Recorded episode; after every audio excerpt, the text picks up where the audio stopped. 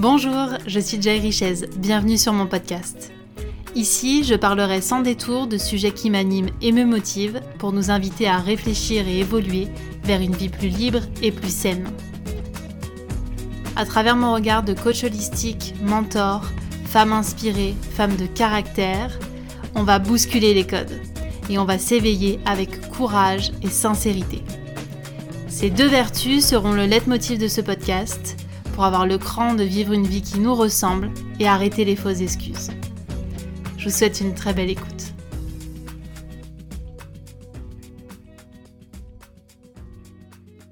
Bonjour à tous et à toutes, bienvenue dans ce nouvel épisode. Aujourd'hui, j'ai le plaisir de vous partager l'échange que j'ai eu avec Christian Junot. Si vous ne le connaissez pas encore, vous allez découvrir un homme passionnant et passionné qui va vous embarquer dans son parcours d'entrepreneur et son évolution de conscience à travers la relation à l'argent. Je vous souhaite une très belle écoute. Bonjour Christian, merci infiniment d'avoir pris le temps de te retrouver ici sur euh, le podcast et de partager avec nous tes différentes expériences. Bonjour Joy, merci pour ton invitation. Grand plaisir d'être avec toi cet après-midi. Eh bien, c'est un plaisir partagé. Alors, comme pour tout début d'interview, euh, je t'invite à te présenter, mais j'ai envie que tu fasses différemment parce que euh, toi comme moi, je pense qu'on se présente toujours pareil. Et euh, j'ai envie que tu nous parles des différentes facettes de toi qui t'ont permis d'être qui tu es aujourd'hui, celles que tu as envie de, de remercier, de mettre en valeur aujourd'hui.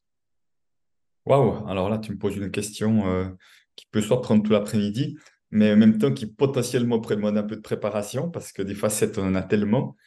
Euh, mais je crois que dans les, euh, les facettes, je crois que nos, facettes, je dirais, euh, ce qui nous permet d'être là, souvent ça part d'une blessure, d'une difficulté qu'on a eue quelque part, qui fait qu'on va créer une forme de qualité qui va, qui va nous être aidante, qui, qui nous permet de surmonter une difficulté. Et moi, une des qualités que j'ai créées, euh, c'était une grande facilité à créer de la connexion autour de moi, à me, mettre en lien avec les autres, parce que j'avais effectivement l'impression d'être très seul euh, dans ma propre famille. Et c'était important de me trouver des familles de substitution. Donc, j'ai cette grande capacité-là. Et puis, je dirais de tout temps, y compris quand j'étais à la banque, euh, je suis quelqu'un qui est très vite dégagé de la confiance. Très vite, les gens avec moi se sentent en confiance. En tout cas, c'est ce que j'ai pu voir, y compris à la banque. À l'époque, je travaillais, j'étais conscient en placement. Ils s'ouvraient, ils se livraient sur des thèmes autres que l'argent. Et je vois qu'aujourd'hui, c'est encore le cas. Euh, j'ai cette qualité. Là, je, je, ne sais pas d'où ça vient, par contre, cette euh, capacité à créer cette confiance-là, à m'intéresser à l'autre, à, avoir une sorte de posture qui fait que les gens se sentent assez naturellement bien avec moi. Donc voilà déjà deux, trois choses. Mais au-delà de, ça, je dirais que je suis en perpétuel chemin de, d'être plus en conscience avec moi-même, de d'où partent mes mouvements, mes actions. Euh, euh, et puis d'utiliser euh, toutes les merveilleuses opportunités que la vie m'offre, y compris dans l'inconfort, pour essayer de, une fois, d'être un peu plus dans l'unité, un peu plus euh, le cœur grand ouvert. Mmh, génial. Euh, je crois qu'on partage une passion commune qui est celle de l'humain, de comment on fonctionne et euh, comment on interagit avec le monde. Est-ce que tu peux nous parler un petit peu de ton parcours? Qu'est-ce qui t'a amené à explorer euh, bah, les processus et les mécanismes qu'on active au quotidien? Et comment tu as fait aussi de ta spécialité ce qu'elle est aujourd'hui? Et je te laisse dévoiler quelle est cette spécialité. Tout à fait. Alors bon, c'est vrai que euh, que jusqu'à que même au début que je suis devenu indépendant en mars 2010, je n'avais pas prévu euh, de, de, travailler sur le thème de la relation à l'argent en tant que formateur ou coach. Euh, donc ça c'est venu un peu, j'expliquerai par hasard, mais disons que cet intérêt pour l'humain, je pense que je l'ai eu très tôt, dès mes 20, 21 ans, donc je n'ai plus de 60, 63 pour être précis, donc pour dire que c'est quand même vieux. Euh, à travers un livre qui s'appelait Psychologie et tennis, qui était un livre qui était, paraît-il, par des, spécialistes du tennis révolutionnaires à l'époque, qui parlait de, qui, qui, euh, qui, parlait de coopération plutôt de compétition dans un tennis comme assez clair, aussi de, parler de l'importance du moment présent, donc vraiment quelque chose qui était vraiment tout à fait, on parle de début des années 80 quand même. Hein. Ah oui. Euh, donc tu vois, c'était tout à fait novateur et, et j'ai dévoré ce livre, j'ai mis en application ce type de choses, donc c'est vraiment je pense que si j'ai fait ça à 21 ans, à une époque où le mot développement personnel n'existait simplement pas, c'est qu'il y avait déjà une ou deux graines qui étaient là chez moi à l'époque. Et puis, euh, je pense que ça a été un peu mis de côté, enterré pendant quelques temps. Donc, c'était plutôt un style bambou chinois qui prend beaucoup de temps à pousser, plutôt qu'une graine express. Et c'est ressorti euh, presque 20 ans après c'est mon épouse qui s'était formée en kinésiologie qui m'a poussé, qui m'a dit, écoute, moi, je suis en train de faire, des, de, faire du déblayage chez moi. Si toi, tu ne fais rien, je crains que qu'on prenne de plus en plus de distance l'un par rapport à l'autre. Donc, ce serait bien qu'on fasse des choses ensemble. Et puis, j'ai tout de suite dit oui. Et puis, c'est comme ça qu'en 99, je crois, on, a, on est parti dans un, un cheminement, je dirais, euh, de connaissance de soi à travers du décodage biologique. J'ai fait énormément de communication non violente, qui a été vraiment pour moi euh, quelque chose de, très important dans ce parcours, euh, toute l'approche systémique, constellation systémique familiale et d'autres choses. Et, c'est dans le cadre, effectivement, d'un, j'ai eu la chance de faire un atelier avec Marshall Rosenberg, le, fondateur de la communication violente, et, et je, je, partageais ça dans un post tout à l'heure, en disant, la vie nous rencontre des, la magie de la vie, pour moi, c'est de se lever le matin et ne pas savoir que durant la journée, je ferai une rencontre déterminante dans ma vie, tu vois. Et c'est vraiment ce qui m'est arrivé. Durant ces sept jours de formation, je me suis réveillé à ma lever le matin, comme une journée parmi d'autres, mais qui était déjà des journées très fortes. Et j'apprends qu'un gars va venir faire une conférence le soir sur la relation à l'argent. Je suis banquier depuis, euh, euh, je dirais, à peu près 20 ans et je n'ai jamais entendu quelqu'un parler de relation à l'argent. C'était un thème qui n'existait pas, y compris dans la banque.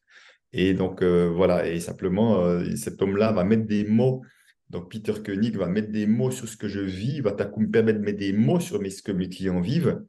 Et puis, je vais euh, le contacter quelques mois après pour devenir son organisateur en Suisse francophone pour faire des ateliers, organiser des ateliers pour lui, donc deux fois par année, je le fais venir un week-end, j'organise des ateliers pour lui, je ferai ça sept fois et je suis les sept ateliers tellement je trouve fascinant ce qui s'y passe. Je comprenais rien ce qu'il faisait, mais il se passait des trucs incroyables, des transformations incroyables. Et je me dis, j'étais fasciné, mais pour moi, si tu veux, c'était le maître. C'est lui qui a créé sa, méthode. Il a fait sept ans de recherche à plein temps. Il faisait ça dans trois langues, dans dix pays. C'est pour ça que, tu vois, je n'ai jamais imaginé animer à mon tour parce que pour moi, il était intouchable quelque part, tu vois. C'était juste lui et puis personne d'autre, quoi. Et c'est comme ça que la septième fois, alors que je suis déjà indépendant depuis deux mois, il me dit, c'est bon, Christian, euh, tu peux aussi le faire maintenant. Euh, voilà, et c'était pas du tout à mon programme et je vais tester ça une fois en, six mois après. Puis j'ai vu qu'un, j'adorais, que les, les, participants avaient l'air d'aimer beaucoup aussi.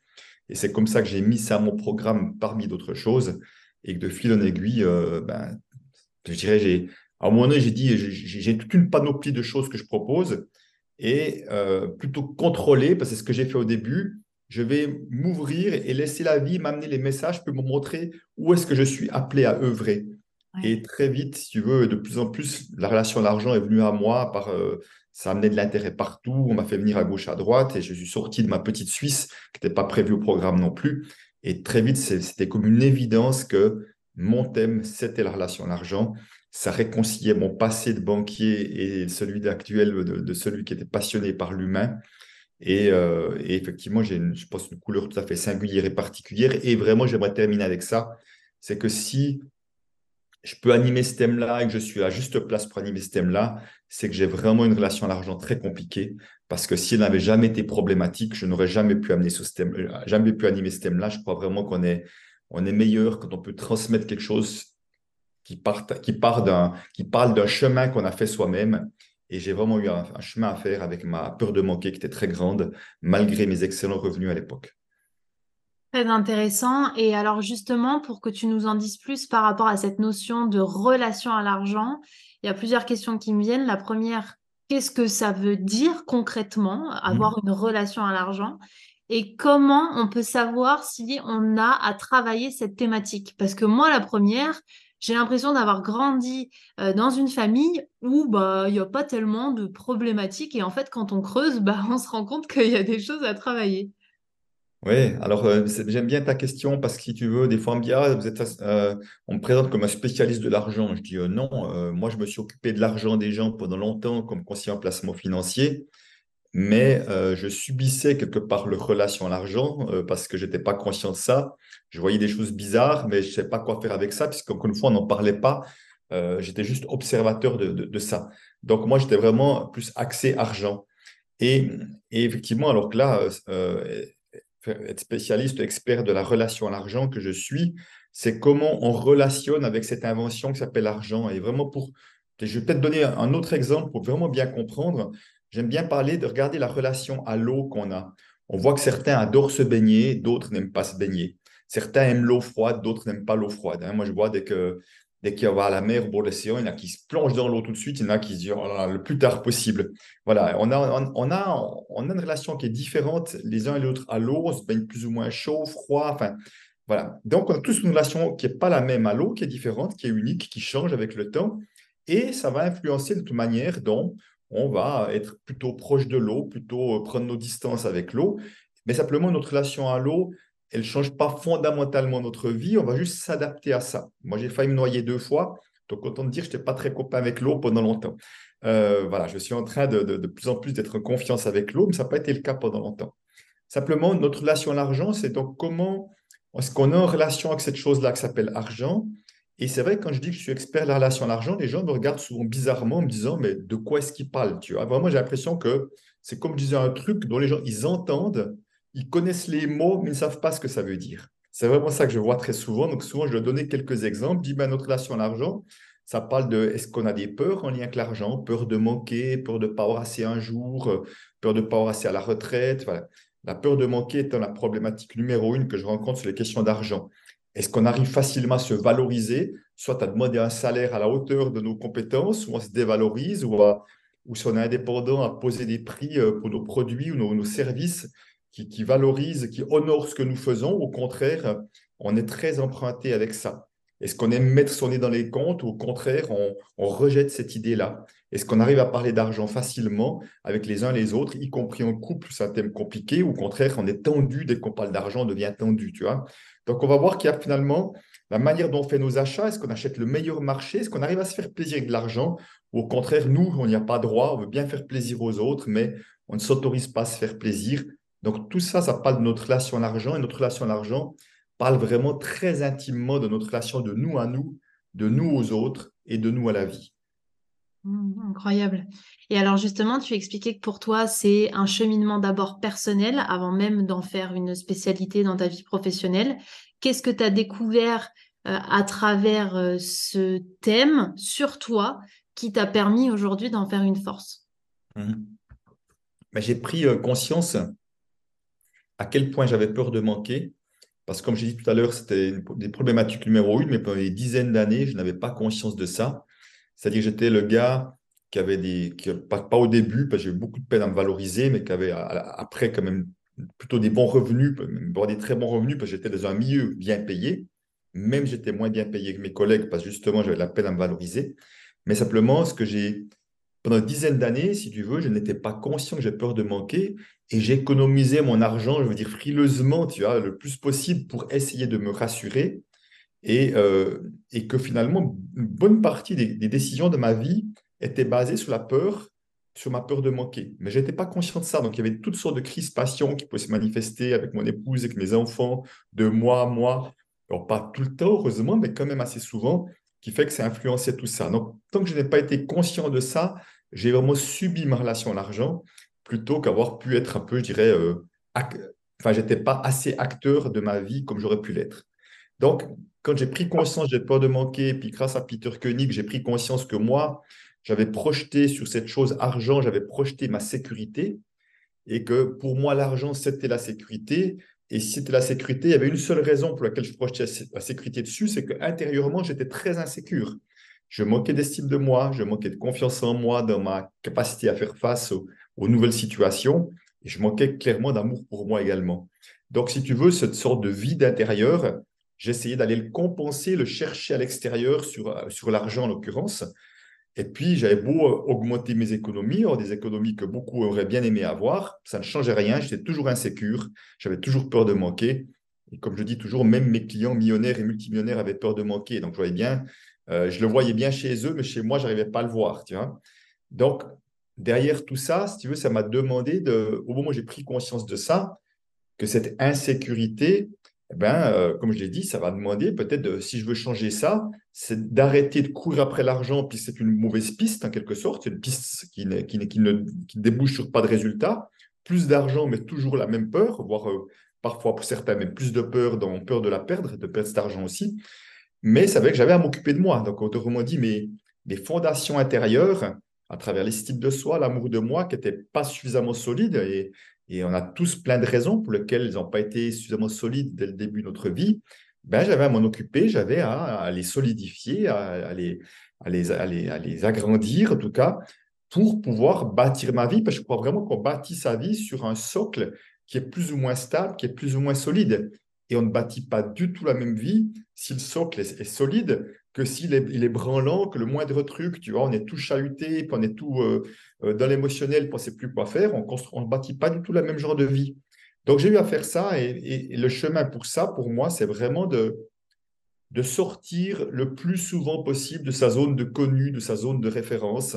Parce que tant qu'on y reste, c'est encore la peur qui nous fait rester.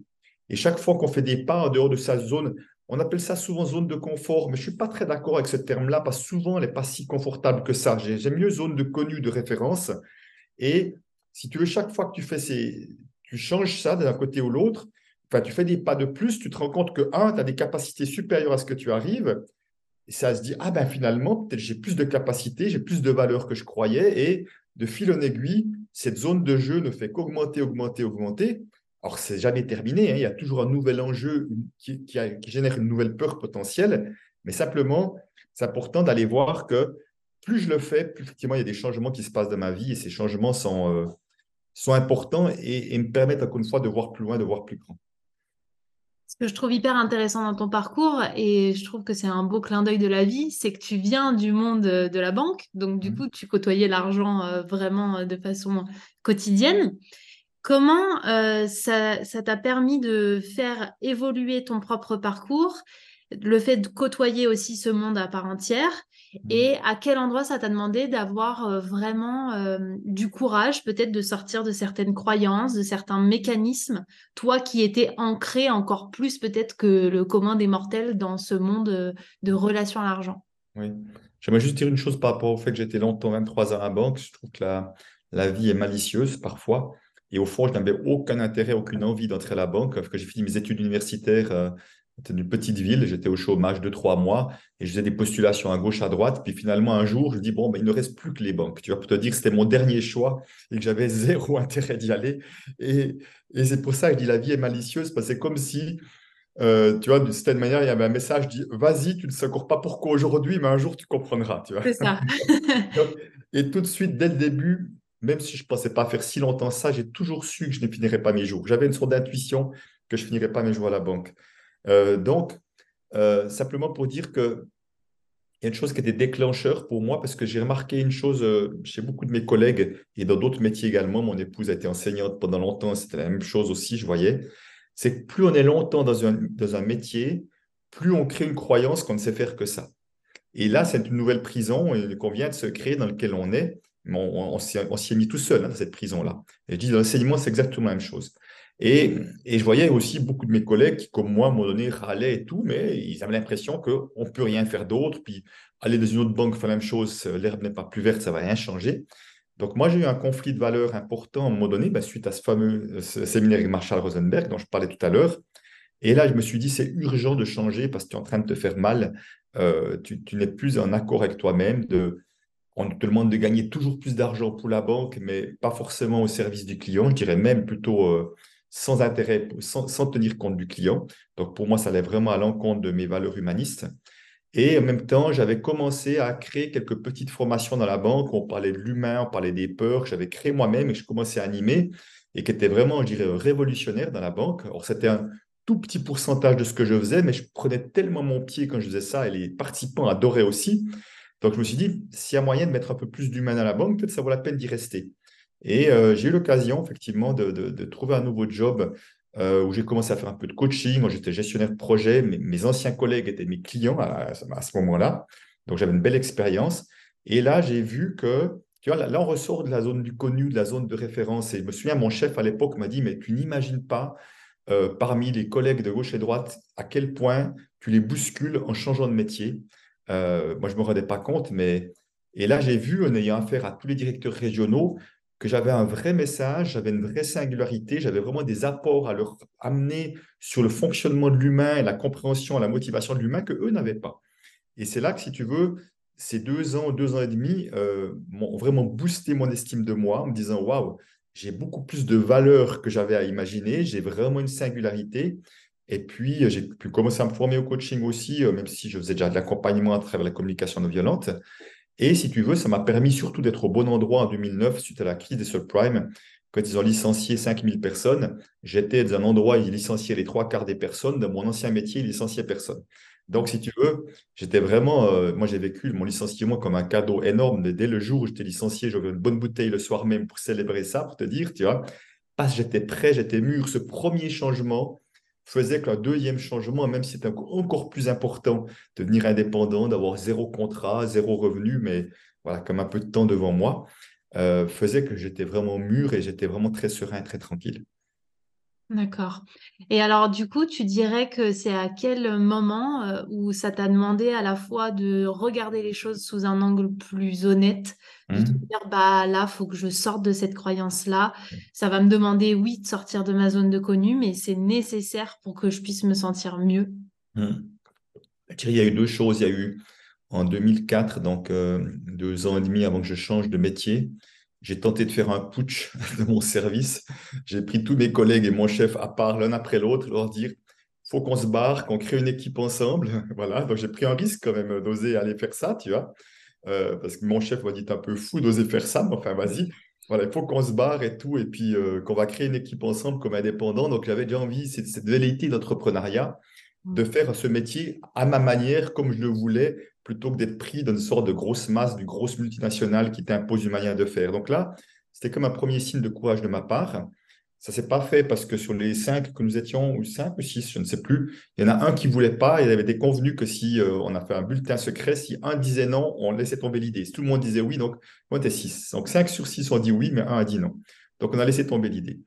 Euh, et puis, après, justement, donc en 2006, quand j'ai suite à, cet atelier Marshall Rosenberg, si tu veux, c'est vraiment une semaine après, j'étais à la maison, mais j'avais touché des valeurs tellement profondes cet atelier, il s'est passé des choses incroyables pour moi, mais ça m'est vraiment remonté, tu sais, mais d'une force depuis l'intérieur en me disant, j'en peux plus, je dois me barrer à, tout prix. Donc il y avait quelque chose de différent, que ça faisait des années que j'en avais ras-le-bol, tu sais, l'image qui me venait, c'est tu soulèves le, couvercle de la casserole, puis tu dis, ah, toi, n'en peux plus de ton travail, puis ci, puis ça, puis ça, puis puis finalement, tu soulèves le couvercle avec la casserole, puis ça sent pas bon, puis vite, tu remets le couvercle, puis tu oublies. Avec ton mental, tu raisonnes, tu te dis, ah, ben, tu es comme bien payé, tes collègues sont sympas, ce qui était vrai aussi, tu aimes bien tes clients, ce qui était vrai aussi, mais, mais malgré tout, malgré tout, je m'éteignais quand même et surtout, je, je m'éloignais de mes valeurs. Donc, tu peux te raconter cette histoire longtemps à, à te raisonner pour essayer d'oublier cette partie de toi à l'intérieur qui pousse et qui pousse. Et ce jour-là, il y a un truc qui est venu de l'intérieur, c'est qu'a dit, mais stop maintenant, t'en peux plus. Et vraiment, le mouvement, j'ai dit, j'ai pris le couvercle, je l'ai tapé là côté, je dis, c'est fini, je ne sais pas ce que je vais faire, je me bouge le derrière, je me bouge le U, tu vois, je me mets en route, je trouve autre chose. Parce que ça criait tellement fort, et là, j'ai compris que c'était, euh, je dis entre guillemets, presque une question de vie ou de mort, en tout cas, vis-à-vis de moi-même, en tout cas, euh, d'amour de moi, vis-à-vis de moi-même, de, bouger. Euh, et ça, vraiment, je dirais que ça, ça demandait même plus de courage, tellement ça venait d'un endroit qui était puissant intérieurement et que mon épouse, qui était très paniquée de me voir bouger et tout, je disais non, mais de toute façon, euh, tu peux dire ce que tu veux, je bouge, je te dirai ce que je vais faire avant de signer quoi que ce soit, mais euh, je bouge. Là, elle a vu que j'étais inarrêtable, si tu veux. Et quand je suis après même devenu indépendant, ça n'a pas été son choix du tout, ça réveillait plein de peur chez elle, mais j'étais inarrêtable aussi. Je savais que par respect de moi-même, c'est là que j'allais, c'était pas ailleurs et que je ne voulais pas me sacrifier parce que d'autres avaient peur, ce n'était pas juste pour moi. Aujourd'hui, tu appellerais ça comment? De l'intuition ton essence profonde, l'appel de l'âme Oui, je pense que c'est quelque chose de l'essence profonde, sur d'appel de l'âme, quelque chose de, vraiment plus profond que moi, auquel je n'avais pas vraiment accès, auquel je ne donnais pas accès, tu vois, en étant très dans le contrôle, très, à, très mental quand même, un fonctionnement très mental à vouloir, tu vois, raconter des histoires. Euh, je dis souvent, tu sais, quand je travaille beaucoup euh, sur les ombres avec mes clients et quand je travaille l'ombre du manipulateur euh, et du menteur, je dis, mais vous pouvez vous raconter les histoires que vous voulez, mais c'est nous que nous manipulons, avec lesquels nous mentons depuis tellement longtemps à se raconter des histoires pour ne pas oser faire ci, ne pas oser dire ça, etc. Voilà, on, on s'empêche, on se freine. On n'a pas besoin de manipuler les autres, de mentir aux autres. De soi à soi, on sait très bien le faire, en fait. On l'a tous fait dans plein d'occasions. Et c'est pour ça que c'est important de, de mettre ça en conscience, en tout cas, plutôt que continuer d'être son propre frein, son propre barrière. Donc pour moi, c'était vraiment un appel, ouais, un appel de, de, mon essence, plus profond de moi en tout cas. Ce que je trouve hyper intéressant, euh, à la fois dans ton parcours et dans la relation à l'argent même, c'est qu'elle nous invite justement à regarder vraiment en face nos comportements qu'on a tendance à rejeter, comme mmh. le manipulateur, le syndrome de l'imposteur, etc., mmh. etc. C'est quoi, d'après toi, les plus gros mensonges qu'on se raconte justement par rapport à l'argent et qui viennent dévoiler des parts de nous? Alors, pour une partie, euh, les gens vont dire l'argent, c'est pas important. Et euh, si tu veux, et je, dis, à tous ceux qui deviennent indépendants, qui, qui, euh, créent un projet de cœur, je leur dis autorisez-vous à voir que vous faites ça pour de l'argent. Vous faites ça pour l'argent, entre autres. Peut-être pas que, mais clairement, vous faites ça pour l'argent parce que vous savez bien que si vous voulez continuer à faire ça, vous devez gagner de l'argent. Mais qui ose s'autoriser à dire oui, je fais ce projet, je fais ce projet pour de l'argent, je veux gagner de l'argent, souvent on le cache, on dit non, non, mais je fais ça, je contribue aux autres. Bien sûr, tu contribues aux autres, c'est très bien, mais si tu ne le fais pas pour l'argent, le tu fais gratuit dans ce cas-là. Alors si tu fais payer, c'est que tu fais bien ça pour de l'argent. Mais juste déjà s'autoriser à se dire, ben oui, euh, j'ai bien l'intention de gagner de l'argent et, euh, et pas, je ne suis pas focalisé que là-dessus, mais oui, l'argent, c'est important aussi parce que c'est ça qui me fait pérenniser mon projet, euh, entre autres. Donc ça, c'est une chose que beaucoup ne s'autorisent pas à, dire parce que c'est comme si c'était honteux ou pas bien. Ben, je dis, ben non, je ne vois pas où est le problème. Euh, on peut faire les choses euh, pour de, avec vraiment l'envie de gagner de l'argent et en même temps y mettant plein de valeurs d'amour et de contribution et plein d'autres choses. Ça n'empêche pas du tout. Donc ça, c'est la, la, première chose. La deuxième chose, un des plus gros mensonges que les gens se racontent, c'est je ne mérite pas. Tu n'imagines pas le nombre de personnes qui pensent que le succès, la réussite, l'abondance, y compris financière, c'est pas pour eux. Ah non, pourquoi moi, etc. Ben, pourquoi pas toi? Donc, ce je ne le mérite pas, ce ne sont que des histoires qu'on se raconte. Hein. Tu parlais de Martin Latulip tout à l'heure en off. Y a toujours cette expression qui parle de si vous essayez de vous raconter ces histoires de merde, c'est que ça pourrait peut-être changer un peu des choses dans votre vie. Ah bon? Ouais, S'il ne viendrait jamais à l'idée de dire à nos enfants ou aux pas d'enfants, à nos meilleurs amis, amis eux, de dire tu ne mérites pas. On ne dira jamais ce genre de choses aux autres. Donc si on ne le dit pas aux autres, il y a zéro raison pour se le dire. Bien sûr qu'on mérite tous l'abondance de la vie et, la vie est prête à nous amener énormément d'abondance. Il n'y a que nous qui freinons, qui limitons ce que nous, ce, que nous sommes en capacité de recevoir. Tu vois.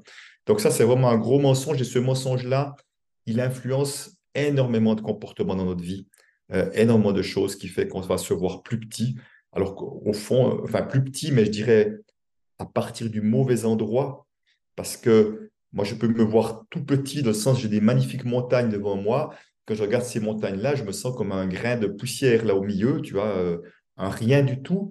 Et en même temps, je peux aussi me connecter à ma grandeur intérieure. Mais souvent, les gens qui se voient plus petits, c'est à d'une forme de dévalorisation. Alors que moi, quand je me vois comme un grain de, sable, je ne sais pas du tout de la, dévalorisation, c'est juste dire, ben voilà, par rapport à cette humanité qui existe depuis si longtemps, euh, je suis juste de passage, tu vois, ça, ça me remet aussi à ma juste place, ça, ça, remet mes problèmes à la juste place aussi. Et en même temps, ça n'empêche pas que je suis aussi connecté à cette grandeur et elle fait aussi partie de moi. Donc, c'est pour ça que c'est vraiment important de différencier l'un, et l'autre euh, derrière tout ça. Euh, voilà déjà deux choses. Après, il y aura peut-être plus à dire, mais voilà, déjà partager ça déjà. Tu évoquais la notion de contrôle et là aujourd'hui euh, tu parles de, de voir plus grand que soi. Je pense que le pont n'a pas été facile à faire entre les deux mondes. c'est quoi tes différents apprentissages pour finalement sortir du contrôle et faire confiance à la vie hmm. à tous les niveaux. Oui. Alors, c'est vrai que c'est, j'aime bien que tu poses cette question parce que ma manière d'amener le thème de la relation à l'argent est un peu singulière et, et c'est vrai que je dirais, in fine, un des objectifs, c'est d'apprendre à faire confiance à la vie. Euh, je partageais, j'étais avec un groupe là, week-end passé, je leur disais, mais euh, vous pouvez faire tout ce que vous voulez, vouloir contrôler la vie, mais la vie ne se contrôle pas. ça, c'est une pure illusion de vouloir mettre du contrôle dans votre vie, mais la vie sera toujours plus forte que vous et vous amènera ce que vous avez à vivre. Point final. Donc, euh, qu'on le veuille ou non. voilà, exactement. Qu'on le veuille ou non. Puis, de toute façon, plus on contrôle, plus on a peur. De toute façon, ça, c'est une règle à 100% vérifiable. Euh, donc, à un moment donné, c'est de voir juste que si on, si on essayait, parce que c'est un chemin là aussi d'aller dans le flot de la vie, tu vois, dans le courant de la vie, et puis et d'être au service de la vie. finalement, est-ce que, je, est-ce que la vie peut-être attend quelque chose de moi et si je suis à l'écoute, comment je peux être au service de la vie, du vivant et, euh, et, et, peut-être ça m'a demandé d'aller à un endroit ou à un autre parce que c'est là que je me sens appelé, même si ça paraît pas logique, même si ça paraît un peu dingue au niveau du mental, mais il y a comme une sorte d'élan qui me fait aller à cet endroit-là. Des fois, je ne sais pas pourquoi, tu vois. Euh, donc, je pense que des fois, on va aussi rencontrer des gens, on ne sait pas pourquoi, mais on sent qu'on doit aller voir ces personnes-là. Tu vois, il y a vraiment ce côté qui peut paraître irrationnel. Souvent, quand je dis aux, personnes, aux participants, vous avez des réponses qui sont très irrationnelles, gardez-les précieusement. Il y a des pépites derrière.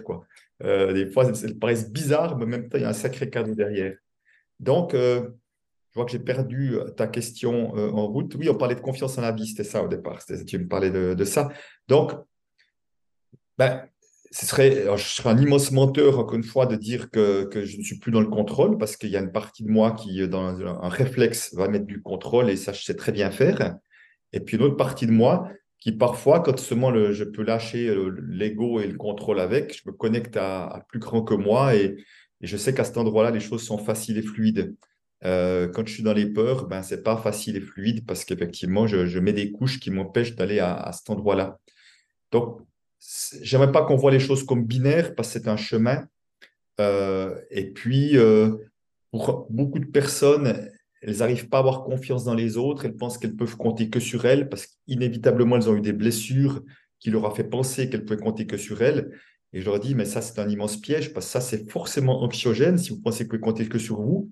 Alors que moi, j'ai une, une certitude plus profonde de moi, c'est quoi qu'il m'arrive, soit j'aurai les ressources, soit je trouverai les ressources à l'extérieur de moi, sous toutes les formes possibles. Et j'ai tellement d'exemples d'autres personnes et de moi aussi de, manière complètement surprenante et inattendue. Et c'est là où la vie devient magique quelque part, c'est que quand on, peut se apprendre à petit à petit se laisser aller, il y a des choses qui arrivent à nous qui, qui sont juste ah ben, à l'image de la rencontre de Peter Koenig, tu vois, euh, qui était absolument invraisemblable et, en même temps qui était déterminante dans ma vie. Donc, euh, c'est vraiment un, chemin d'apprendre à lâcher le contrôle, d'apprendre une fois à oser prendre des risques, même s'il y a des peurs. J'aime bien cette citation qui dit euh, Ceux qui réussissent, je mets des guillemets sur le mot réussir, sont ceux qui agissent malgré la peur. Hmm. Et ça, je trouve ça vraiment fort parce qu'effectivement, c'est un leurre de croire qu'il y a des gens qui n'ont pas peur. C'est pas vrai. Il y a des gens qui, ou soit qui, qui n'arrivent pas à écouter leur peur, qui ne sont pas en, lien avec leur peur. Et, euh, mais je crois que au fond, des peurs, on n'a pas tout le temps, évidemment, et heureusement pas, mais de temps en temps, il y a des peurs, mais est-ce que je décide que c'est ma peur qui me freine ou pas? Tu vois, on a écrit un livre sur le couple avec mon épouse euh, qui parle de notre histoire de couple, qui, qui on a 42 ans qu'on est en ménage, 43 maintenant, je crois. Et puis, euh, voilà, on a traversé des moments difficiles et tout. On s'est vraiment énormément livré dans ce livre-là, juste pour faire des miroirs aux gens. Pas notre histoire en tant que telle n'a pas d'intérêt, mais c'est juste de dire, quand on partage ça, les gens vont peut dire, ah ouais, quand même, si ou ça. Et à un moment donné, c'est vrai que ben, il y a des choses que mes enfants ne savaient pas, il y a des choses que mes parents ne savaient pas, et c'est venu me chercher, tu vois, et mes amis potentiellement et tout. Puis, et à un moment, je dis, ben, c'est vite vu que j'ai commencé à sentir des peurs. Je dis, OK, tu as le choix. Soit tu laisses tes peurs et ton ego te dire, ah non, quand même, tu ne peux pas te mettre à risque, qu'est-ce que les autres vont penser de toi, et tu ne le fais pas, et tu en as le droit. Soit ce à quoi ça peut contribuer, cette ouverture-là, est plus importante que tes peurs et le regard des autres. C'est un choix. Et dès le moment où j'arrive à, être lucide, à voir qu'il y a ces deux parties de moi, systématiquement, je sais, je dis, OK, vas-y, le reste, c'est pas important. Tu ne t'empêcheras pas d'offrir le meilleur de toi. Passe ta peur de ce qu'on va dire de toi, etc. etc. Est-ce que justement, il y a des pratiques ou des questionnements que tu as au quotidien qui te permettent de renforcer cette part euh, de toi plus courageuse, euh, mmh. plus, plus connectée en fait à ton essence profonde plutôt qu'à tes peurs? Ouais, je dirais, euh, j'ai justement dans ces moments, tu vois, depuis assez longtemps, je dois dire, euh, la capacité à me poser les bonnes questions parfois, qui fait que quand on se pose les bonnes questions, les bonnes réponses viennent vite. Et ce qui fait que j'ai pu, pu des fois digérer des choses et tout très facilement parce que j'ai pu vite voir quel lieu était blessé, puis finalement, ce n'était pas si important que ça. Mais je dirais qu'il y a deux questions que j'utilise beaucoup euh, quand des choses bloquent ou quand il y a des, des peurs, que ça coince, c'est de ou des situations compliquées à vivre. Une, c'est quel est le bénéfice caché de rester dans cette situation-là? Autrement dit, si je reste dans cette situation-là, même inconfortable, c'est qu'il y a encore un bénéfice d'y être. Et ce bénéfice, je prends un exemple, euh, des personnes sont dans des situations financières compliquées, Le bénéfice, c'est d'être en, appartenance, en loyauté avec leur famille ou leur généalogie qui, eux également, étaient dans une forme de, je mets des guillemets, misère financière, difficulté financière. Et en faisant comme eux, je suis en appartenance. C'est comme si ça me rapprochait d'eux plutôt que d'oser faire un truc complètement différent. Donc, c'est un bénéfice caché. et puis, l'autre question, c'est les mêmes problématiques que je pose, c'est quel est le plus grand risque ou le plus grand danger si euh, j'avais une situation complètement différente? Tu vois, si je m'étais à gagner beaucoup d'argent, avoir une grosse réussite, euh, par exemple, à oser voir grand.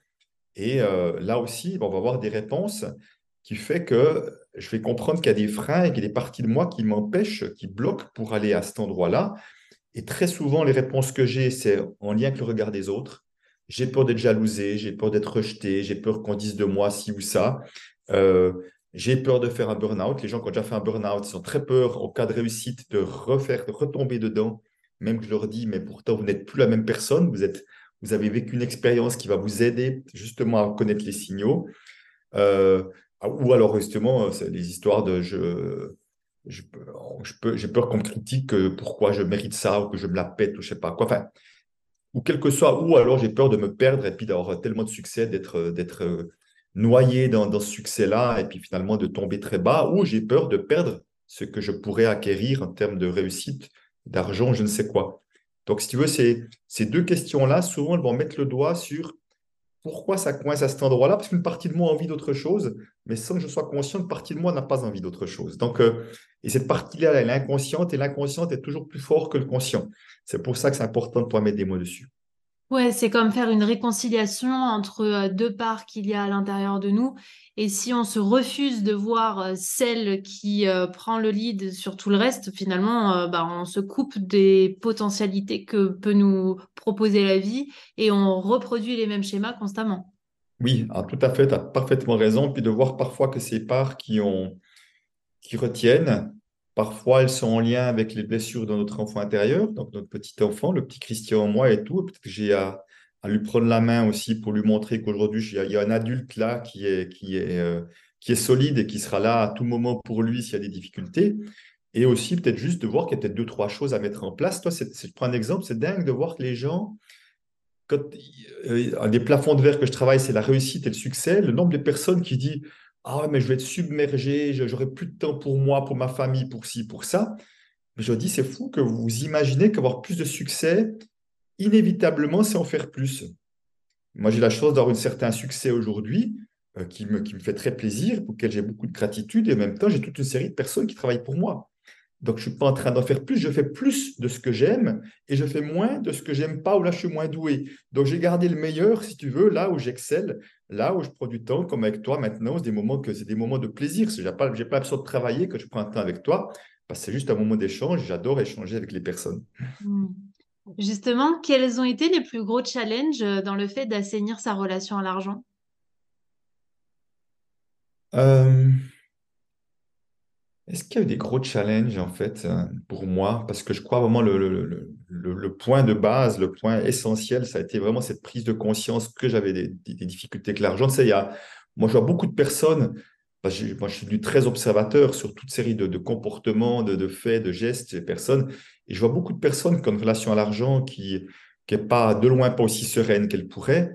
Mais qui veulent juste pas le voir, que non, non, moi, j'ai aucun problème, tout va bien. Euh, tant que j'ai mes 100 000 d'économie, tout va bien. Je dis, OK, donc si tu as besoin de 100 000 d'économie pour que ça aille bien, c'est que tu es dépendante de, de l'argent. Tu vois, ton bien-être est dépendant de 100 000.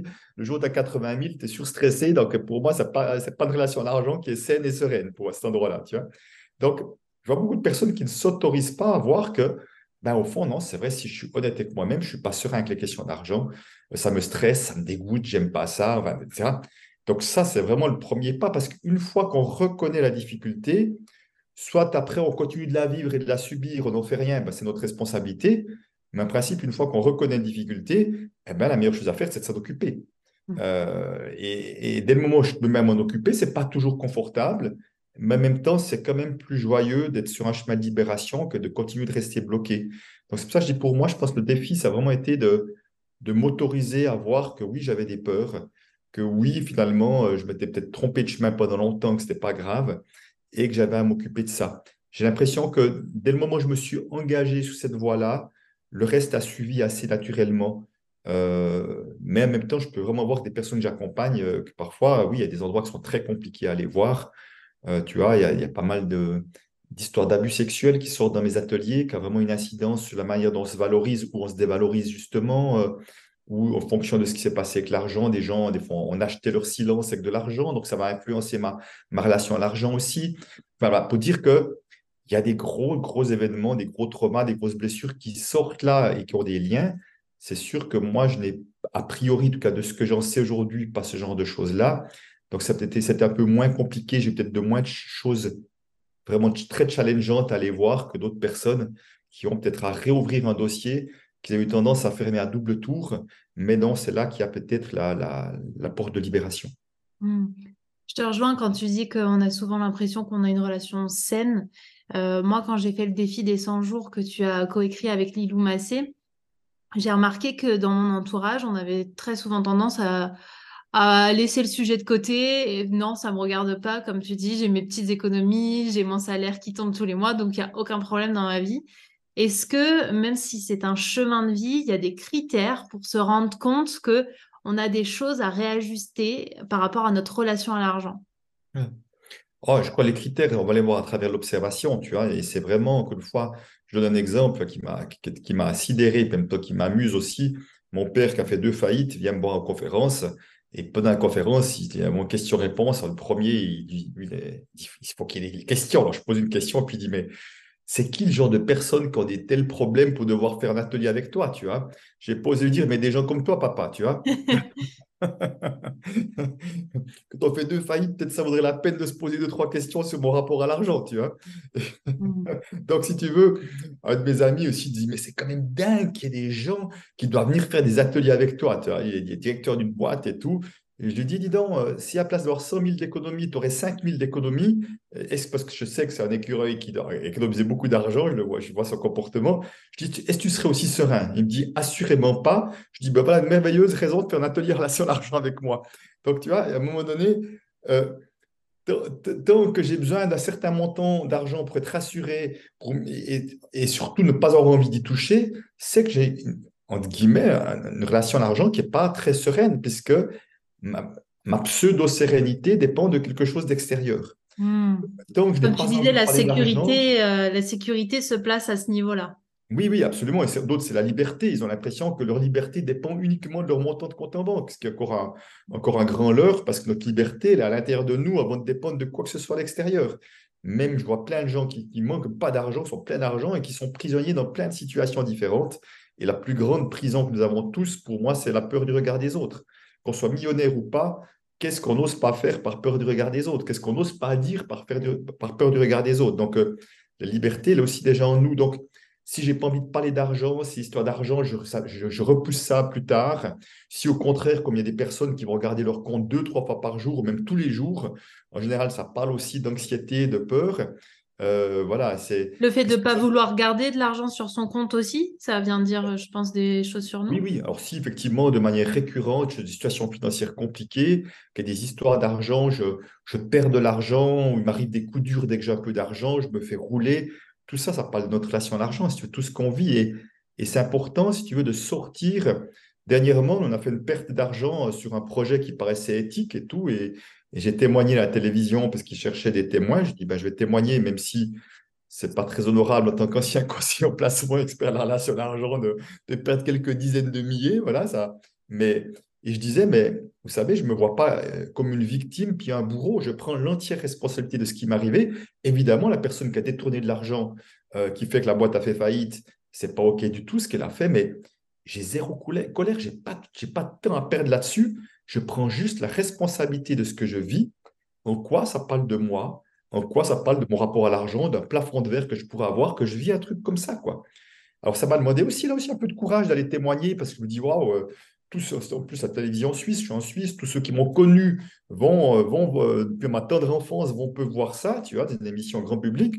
Mais je dis, mais si moi je ne parle pas d'argent, qui va le faire quoi? Donc tu mets ton, tes peurs, ton ego de côté, tu vas le faire pour permettre à d'autres de s'ouvrir et d'oser aller partager ce genre de choses-là, tu vois.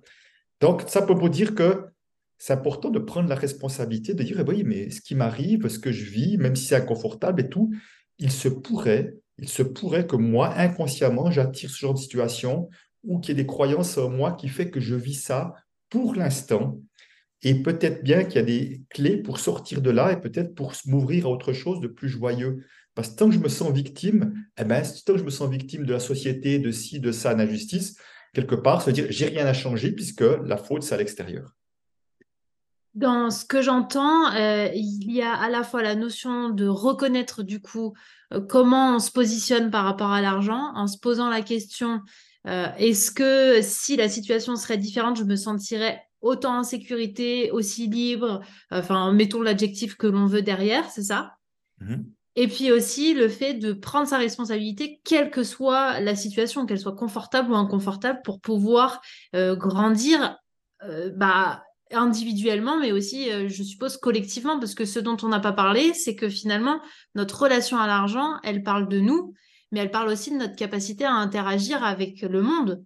Complètement. Euh, vraiment, cette dernière partie est tellement importante. C'est-à-dire que, et je donne toujours un exemple, c'est que moi, quand j'ai peur de manquer, quand les gens ont peur de manquer, en règle générale, ils ont tendance à, à tourner la caméra sur eux, ce que j'ai fait. C'est-à-dire mmh. que j'agis à partir de ma peur et quand tu as peur de manquer, pour te rassurer, tu essayes de ne pas dépenser trop, pour le moins possible, d'acheter le meilleur marché, de faire la bonne affaire. Et pendant longtemps, c'est ce que j'ai fait. J'ai acheté des choses bon marché. Or, un, la qualité n'était pas forcément au rendez-vous. On ne veut pas dire que tout ce qui est cher est de qualité, ce qui est bon marché est de mauvaise qualité. Hein. Je ne pas qu'on fasse une croyance euh, que ce soit pas du tout, même s'il y a peut-être une tendance. Et puis deux, euh, ce qui était bon marché, souvent se produisait à l'autre bout du monde et ça avait un impact de manière dont je ne savais pas trop dans quelles conditions, etc. Donc, si tu veux, sans en être conscient, mais eh ça signifie aussi beaucoup de transport, beaucoup de pollution, etc. Donc, un, je favorisais ce genre d'entreprise et je favorisais des, des, des, gros déplacements de marchandises à travers le monde. Donc, à travers ça. Et puis deux, je défavorisais l'économie locale, l'économie nationale, parce qu'en achetant pas local, je ne peux pas m'étonner si mes enfants n'ont pas de travail dans la région, si moi-même je ne consomme pas sur les choses qui se fabriquent dans la région, tu vois, parce que j'étais juste touché de moi, j'étais juste de moi à moi, tu vois, avec ma peur, et j'étais comme l'extérieur, je m'en fous quelque part. Alors que justement, quand on a une relation à l'argent plus sereine, ce qui est heureusement mon cas aujourd'hui, eh ben, je prends un exemple, je vais acheter mes livres en librairie ici en Suisse, et pourtant je les paye 40% plus cher que si j'achète sur Amazon, par exemple, mais simplement, j'ai envie que ces libraires existent. Et si je veux qu'ils existent, le seul moyen, eh ben, c'est d'aller acheter chez eux. Je n'ai pas envie d'encourager euh, cette, plateforme de distribution parce que je trouve plus sympa qu'on ait des commerces locaux. Donc, c'est la même chose. Si je veux acheter des grandes, des grandes chaînes de distribution, je peux. Mais je ne peux pas m'étonner qu'il n'y ait plus euh, les centres-villes soient délaissés, qu'il n'y ait plus de petits commerces sympas où on se connaît euh, avec des produits peut-être de qualité. Voilà. Donc, tu vois, tous nos choix ont une incidence sur la société que nous construisons. En achetant du bio, ben, ça n'a pas la même incidence que j'achète des choses qui sont faites avec des produits chimiques. Donc, c'est pour ça que je dis toujours l'argent est un extraordinaire bulletin de vote.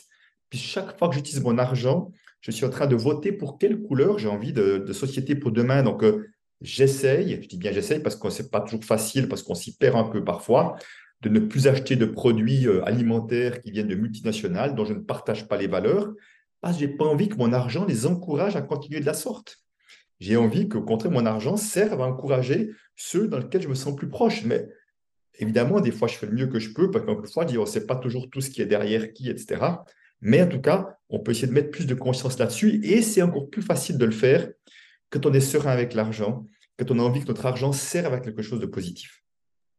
Il y a une expression que j'ai découvert euh, grâce au défi, c'est euh, l'art des gens le fait mmh de décomposer euh, le mot argent. Mmh Et quand tu dis que c'est un bulletin de vote, bah, aujourd'hui, moi, je me dis que j'utilise mon argent pour l'art des gens, pour euh, le mettre vraiment en évidence. Et ça, ça a totalement changé ma, façon de voir les choses. Et du coup, la seconde question que j'avais par rapport aux relations, est-ce que ça a changé quelque chose dans tes relations avec tes proches, avec tes amis, le fait de parler de ce sujet qui est quand même encore tabou aujourd'hui? Bien sûr. Juste avant, la deuxième question, sur l'art des gens, on dit souvent, euh, on peut faire de l'argent quelque chose qui rapproche les gens entre eux, parce que très souvent, l'argent crée de la séparation. Crée de la séparation, soit dans des milieux sociaux, comme si on ne pouvait pas se rencontrer, mais crée aussi de la séparation, c'est que si euh, j'ai l'impression qu'il y a plein qui veulent faire une bonne affaire sur, mon dos, ça va créer de la méfiance, donc de la séparation. Donc, dès le moment où on est plus en conscience avec l'argent, Moi, quand quelqu'un me demande d'organiser une conférence, il dit c'est quoi votre prix? Je dis j'ai pas de prix, mais on va essayer de trouver le meilleur arrangement possible et pour vous et pour moi, tu vois. Et là, tout à coup, on se rapproche parce que j'ai envie qu'on trouve un truc qui soit gagnant-gagnant. Ça, ça crée du rapprochement. Tant qu'on fait de bonne affaire sur le dos des autres, ça crée de la séparation. Et je crois vraiment que nous sommes appelés à, à se relier entre nous sur les questions d'argent d'une manière constructive où vraiment on recherche cette bonne collaboration, la meilleure collaboration possible pour l'un et l'autre. Si on ne trouve pas, ben, ce n'est pas grave, on, laisse tomber. Mais si on trouve, c'est tellement plus joyeux. Et c'est là où vraiment l'argent, là, ça relie les gens entre eux, si tu veux. Et, ça, c'est vraiment un, de mes objectifs, de justement permettre cela. Et puis, euh, ta deuxième question, euh, je l'ai perdue maintenant. Moi aussi, je l'ai perdue. Euh, c'est pas grave, il y en a une autre qui m'est venue. Tu parlais beaucoup d'estime de, soi euh, qui, euh, qui est en lien avec la relation à l'argent. Et j'ai l'autre question qui est revenue, c'est pas grave. je vais essayer de reboucler les deux. Comment tu t'es senti quand justement ce mentor, on va dire, t'a choisi toi pour être la personne en francophonie qui va parler de relation à l'argent alors que tu découvrais quelque part ce monde hyper nouveau? Et du coup, ma question, c'était quel rapport ça a changé avec tes proches dans tes relations? Et je pense que c'est en lien finalement. Oui, d'accord. Alors, deux choses, effectivement, quand Peter m'a proposé d'animer sur la relation à l'argent, euh, il y a déjà eu quelque chose qui s'est joué pour moi un peu. Euh, Peter a, 12, 12, 13 ans de plus que moi.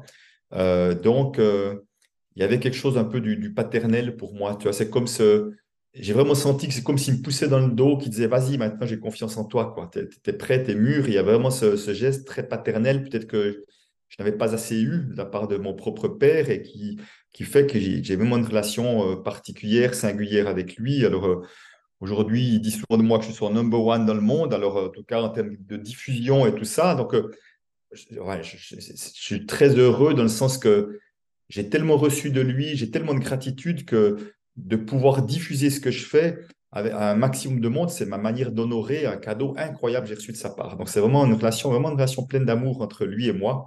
Et euh, d'ailleurs, on va se revoir euh, dès mercredi en Belgique. Je me réjouis beaucoup de le revoir. C'est vraiment chaque fois un, cadeau, tellement il y a quelque chose de, fort entre nous, si tu veux.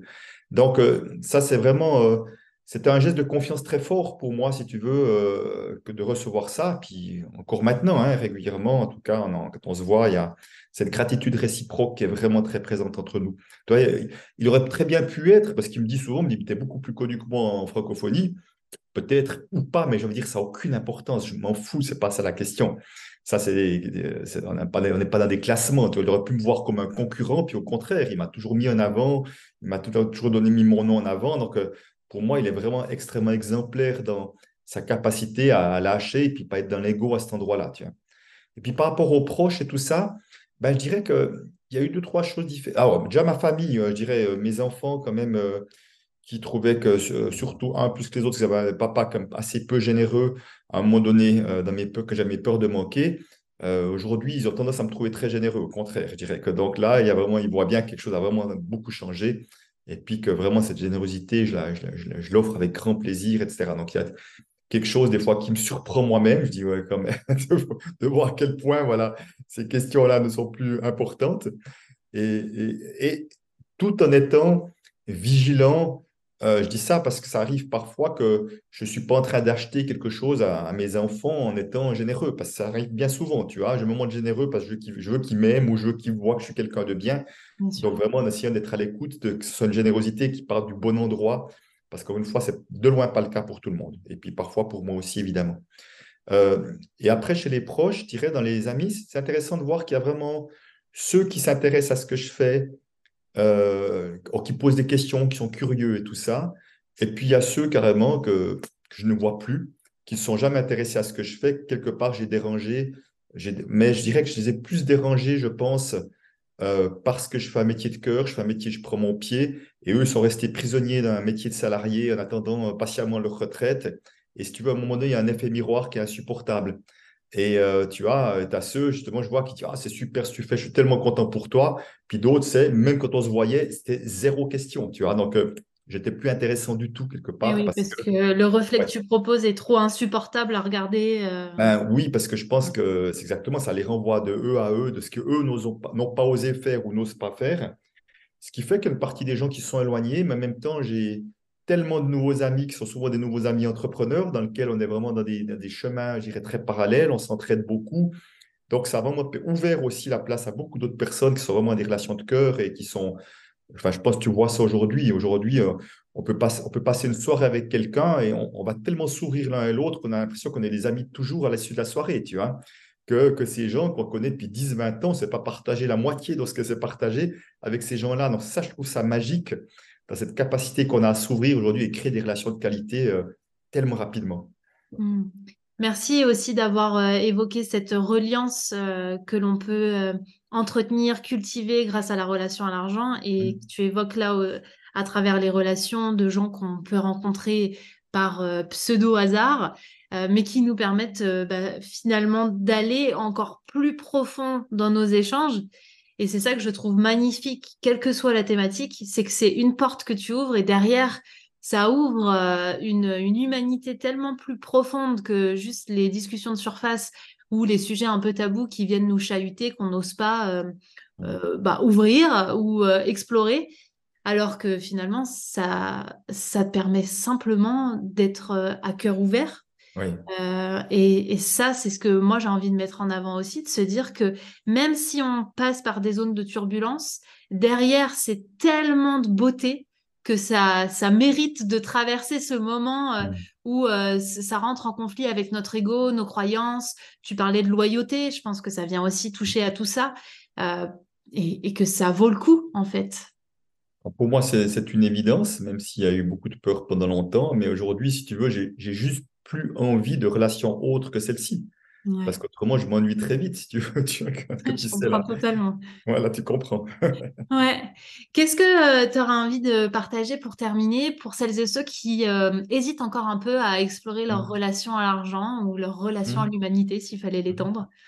Alors, deux choses. La première, c'est que si j'aime autant ce thème, la relation à l'argent, c'est pas pour l'argent lui-même, c'est pour ce que ça permet, euh, même si évidemment, j'ai rien contre l'argent, bien au contraire.